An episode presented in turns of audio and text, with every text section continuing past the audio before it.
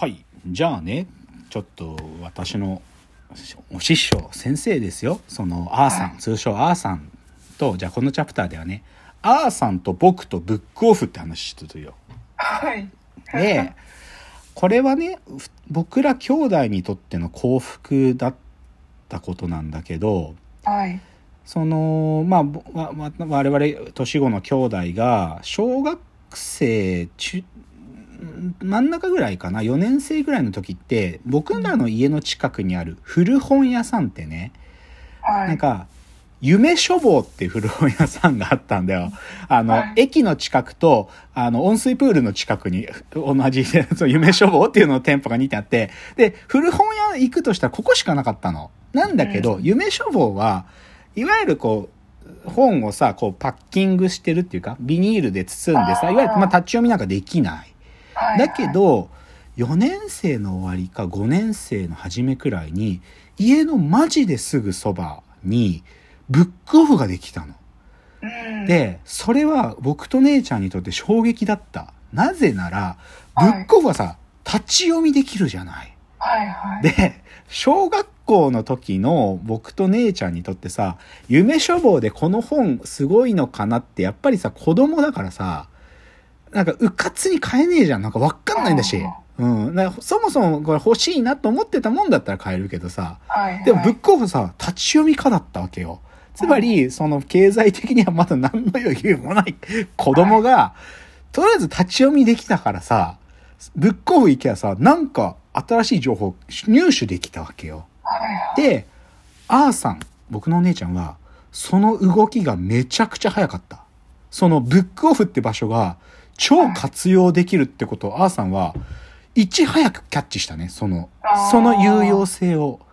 だブックオフがね、まだこんそんなに今みたいにたくさん日本中にある時じゃなくて、まだね、はいブックオフ100店舗ないぐらいの時だったと思うよ、その時全国で。ひょっとすると50店舗ない時だったのかもしれない。本当にブックオフっていう業態ができたばっかりの頃だった。でもそれができたんだよ。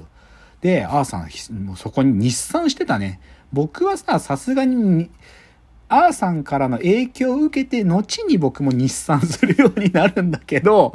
でも、で、うん、ま、毎日行ってたよ、うちの姉ちゃん。本当に、暇さえあれ行ってた。あれ、アーさん、あ、ちょっと、お姉ちゃん今日はお姉ちゃん散歩行ってよっていう時も、なんかいないっつったら、まあ、ブックオフ行ってるわ、つって。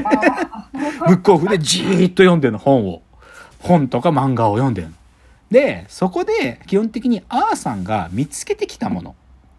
もしくは僕が見つけてきたもの。それを二人でこう見せ合うっつうのが僕らの始まりだったのよ。基本的には大きくはそう。で、なんか、でも明らかに姉ちゃんの方が先行ってんだよ。僕が見つけてくるものなんて姉ちゃんはとっくに知ってんの。で、それはね、ブックオフで見つけてきた本にも限らないんだよね。映画とか、今日これテレビでやるとか、なんか新しい作家が出てきたとか、全部知ってんの、うん。姉ちゃんは。だから例えばね、今までこのラジオトークで喋ってきた話で、これ本当に小中学校時代に二人で見つけたものじゃないけど、これはでも僕より先に姉ちゃんが知ってたよっていうのをいくつか言う言うとね、今まで出してきた話題でだよ。例えば本当に最初初期、本当に最初期の第2回の時、浅間山荘事件の話してんだけど、はい。その、なんていうかまあ、うちはぼ、まあ、僕はもともとそういうの好きなんだけど、1968年っていう毎日新聞が出してるムック本があるんだよね。すっげえ本が。これ有名な本なんだけど、これを姉ちゃんがブックオフで見っけてきてんだよ。中学生の時に。で、僕はどうしても同じものが欲しくて、これを手に入れるために僕は別の古本屋回ったりもするんだけど、でもはい、この本を二人で見てた。中学生の時。すげえ本だ。あと他にも、僕が時々お名前出す、都築京一さん。の彼が、うんあの、木村伊兵衛賞を取る、と、この本で取ったんだっけかな。でも、彼の写真家の仕事を一番最初にまとめた東京スタイルって本があるんだけど、はいこれ東京のいろんなね、ち汚いアパート、本当に若者が住んでるアパートの、そのアパートの部屋の中をたくさん撮った写真が集まってる写真集なんだけど、これを姉ちゃんがもう買ってくんのよ、ハードカバーのやつを。うこんなかっこいい世界があるのかと思って。で、だからそれ見て僕は、あ、東京ってこういう甘美な場所なんだって、その時初めて知ったんだよね。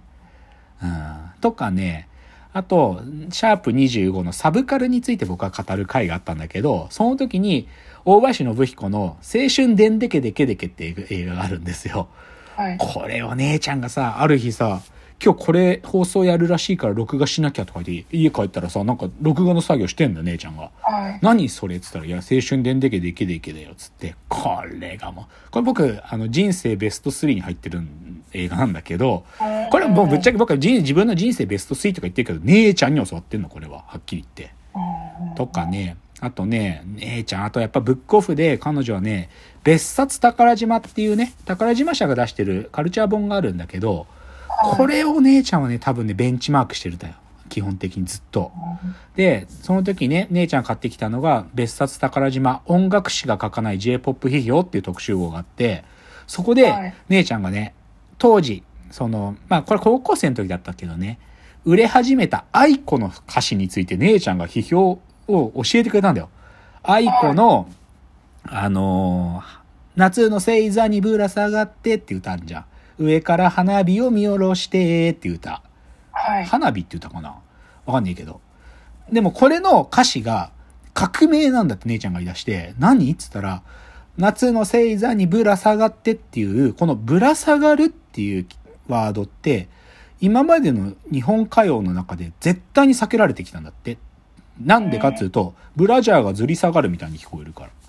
へえ、ああ。って言ってんの。いや、本当かなと思ったんだけど、でも、見てみなよ、書いてあるんだから、この批評紙に、つって。だからそこで僕ね、あ、音楽批評ってこういうことも書くんだと思って、そこで知ったんだよね。なんか音楽批評の、僕はどっちかというと透かしたロッキンオンジャパンとかしか読んでなかったわけよ。けど、姉ちゃんはさあーはいはい、別冊宝島の J-POP 批評で、そういう面白い評論とか読んでんのよ。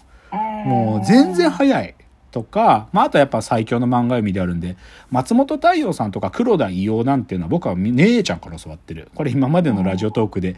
57回とか63回とかね、やってたけど。うん。とか、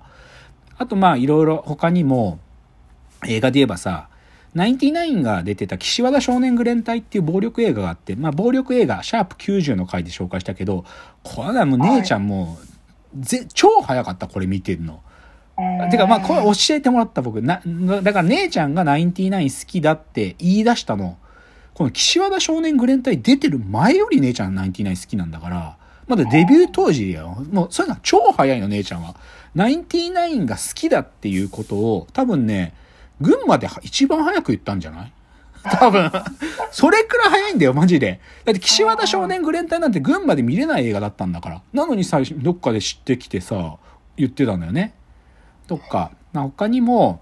まあこれはさ、どっちかというと高校生時分で姉ちゃんはファッション雑誌 CUTiE っていうね、宝島社が出しているファッション雑誌 CUTiE っていうのを購読してて、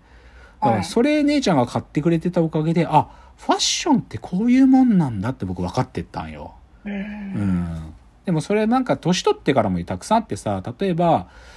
姉ちゃんは群馬在住なんで高崎映画祭っていうのをよく行くんですけど、高崎で毎年映画祭やってんだけど、そこで姉ちゃんが一番最初に埼玉のラッパーがすげえって言い出して、この人何言ってんのかなって思ったけど、もう姉ちゃんはえ埼玉のラッパーっていう映画シリーズ、これも姉ちゃんは群馬で最速上映されたやつの現場に行ってんだよ。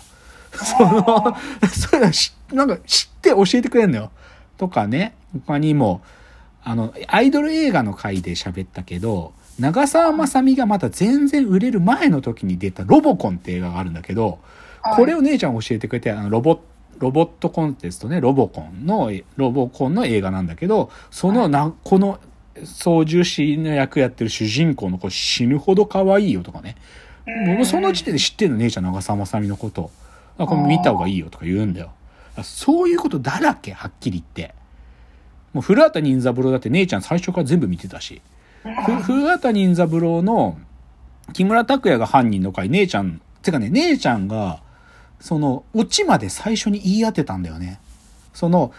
あの、ふ古畑が出てきて、その、現場を整理してるその部下の向島くんに、古畑さん、これ今日僕の奥さんが作ってくれたおみくじクッキーですっつって、おみくじクッキーを食べるんで、古畑が。そうすると、そこに紙、ちっちゃい紙が入ってて、ラッキーカラーが書いてあるわけ。で、その時の犯罪が、爆弾が仕掛けられてて、最後のコード、赤か青を切るかっていうのが最後のオチなんだよ。で、それで古畑が赤だっつって切って、爆弾が解除されるんだけど、姉ちゃん、もう古畑のこのクッキー食った瞬間、これ多分最後のオチだって言ったんだよ。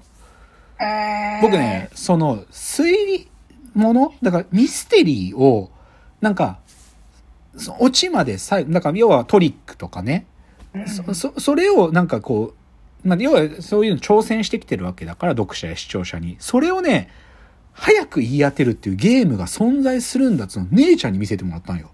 あぶっ飛んだんだからマジ。で。塾から帰って、今日古畑任三郎だよっつって二人で見てたんよ。そしたら古畑がさ、クッキー食ってさ、あ、ラッキーカラーとか言って、あ、これ今日のオチだよとか言ってんだよ。まあそこまでに爆弾の犯行だってことは分かってるから、これもうオチって、その時点で言ったんだよ。でね、まあ、姉ちゃんマジすげえんだよ。すげえっつうか、そんくらいなんか姉ちゃんが僕に教えてくれたことってもう、あまりに早いから超たくさんあるわけ。うん、で、でね、まあさっきのブックオフは、だからそういう意味で姉ちゃんが多分いろんな情報を仕入れてきた一個ではあったんだよ。で、僕もそれを習う。けど、さっき言った通り、うちの姉ちゃんはテレビ超見るわけ。で、うんなんで姉ちゃんがテレビ見るようになったのかなみたいなことを、後に考えるとこうだったんじゃないか。そして姉ちゃんはテレビとどう向き合ってたのかって話ちょっとしたいんですよ。なので、ちょっとここからは、あーさんとテレビって話します。じゃちょっと次のチャプターいきますね。次です。